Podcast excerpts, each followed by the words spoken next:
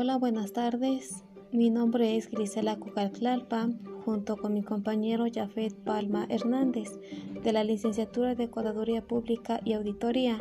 Hablaremos de la importancia del control interno de cuentas por cobrar e inventarios. Bueno, la importancia del control interno en las cuentas por cobrar, empecemos por la definición de cuentas por cobrar que son derechos de cobro que poseen una entidad sobre terceros hasta una fecha determinada. Por ende, se considera un activo al poder de convertirse posteriormente en dinero y representa beneficios económicos. La importancia de estas cuentas por cobrar que son de suma importancia ya que te ayudan a obtener un orden no solo de cantidad de dinero que tienes disponible. Este control interno de las cuentas por cobrar, de la importancia de una buena administración y los riesgos que ocurre en la misma. El control interno está conformado por una serie de preguntas en el cual se debe responder de acuerdo a su alcance de la empresa si se está cumpliendo este control interno. De acuerdo a los resultados obtenidos, se, ve reflejado el grado de confianza, si es alto, moderado o bajo. También es importante considerar, ese control interno y saber su importancia dentro de esta cuenta que se está analizando. Por el otro lado, ese control interno pues facilita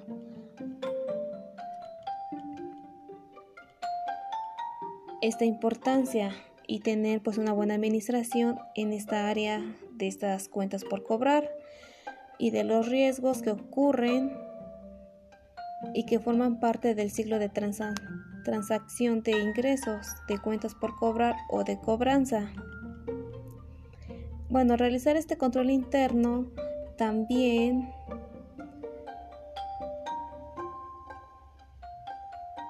está de acuerdo o se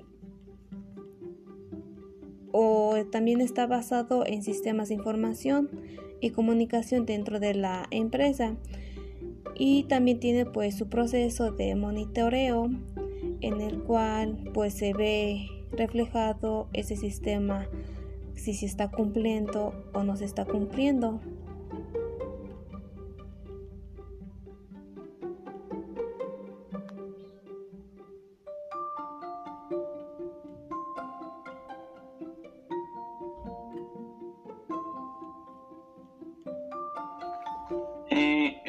Control interno de inventarios.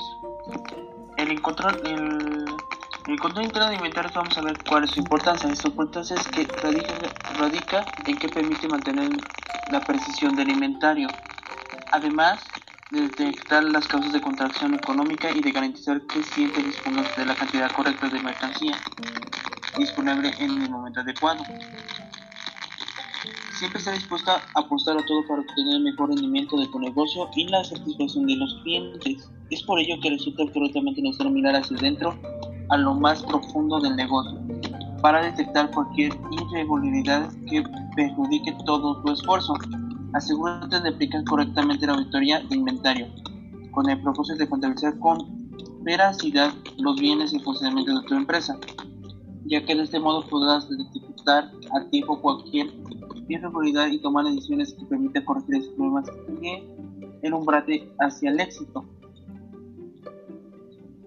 También se basa en evaluar aspectos como alimentario en bodeja, en supermercado, recibimiento de producto, pedido, ventas y anulación de facturas, alimentos, percededores, percedores, percededores, perdón, entre otros aspectos, mediante cuestionarios a diferentes colaboradores y la toma de evidencia, sea por medio de fotos, entrevistas. Por ese medio se pretende conocer aspectos que dificulten el condicionamiento adecuado de esta área, con el objetivo de aplicar recomendaciones. Y El manual de procedimientos busca ser una guía para diferentes colaboradores en algunos procedimientos de inventarios. Para completar los manuales se proponen los documentos para mantener un control interno. El objetivo es este, de acuerdo con la norma internacional de auditoría 501 emitida por International Federation of Accountants, el objetivo de auditoría es obtener evidencia de auditoría suficiente y apropiada respecto de la existencia y condición del inventario. Si el inventario es algo significativo en los financieros, el auditor deberá obtener evidencia de auditoría suficiente y apropiada respecto a la existencia y condición del inventario por medio de A, presencia de contexto físico del inventario a menos de que no sea factible para evaluar las instrucciones y procedimientos de la administración que registren y controlan los resultados de contenido físico del inventario, observar, los, observar la de los procedimientos de control de la administración, inspeccionar el inventario e identificar inventario dañado, obsoleto o lenta, lenta rotación. Realizar pruebas físicas selectivas a los reencuentros realizados por la compañía.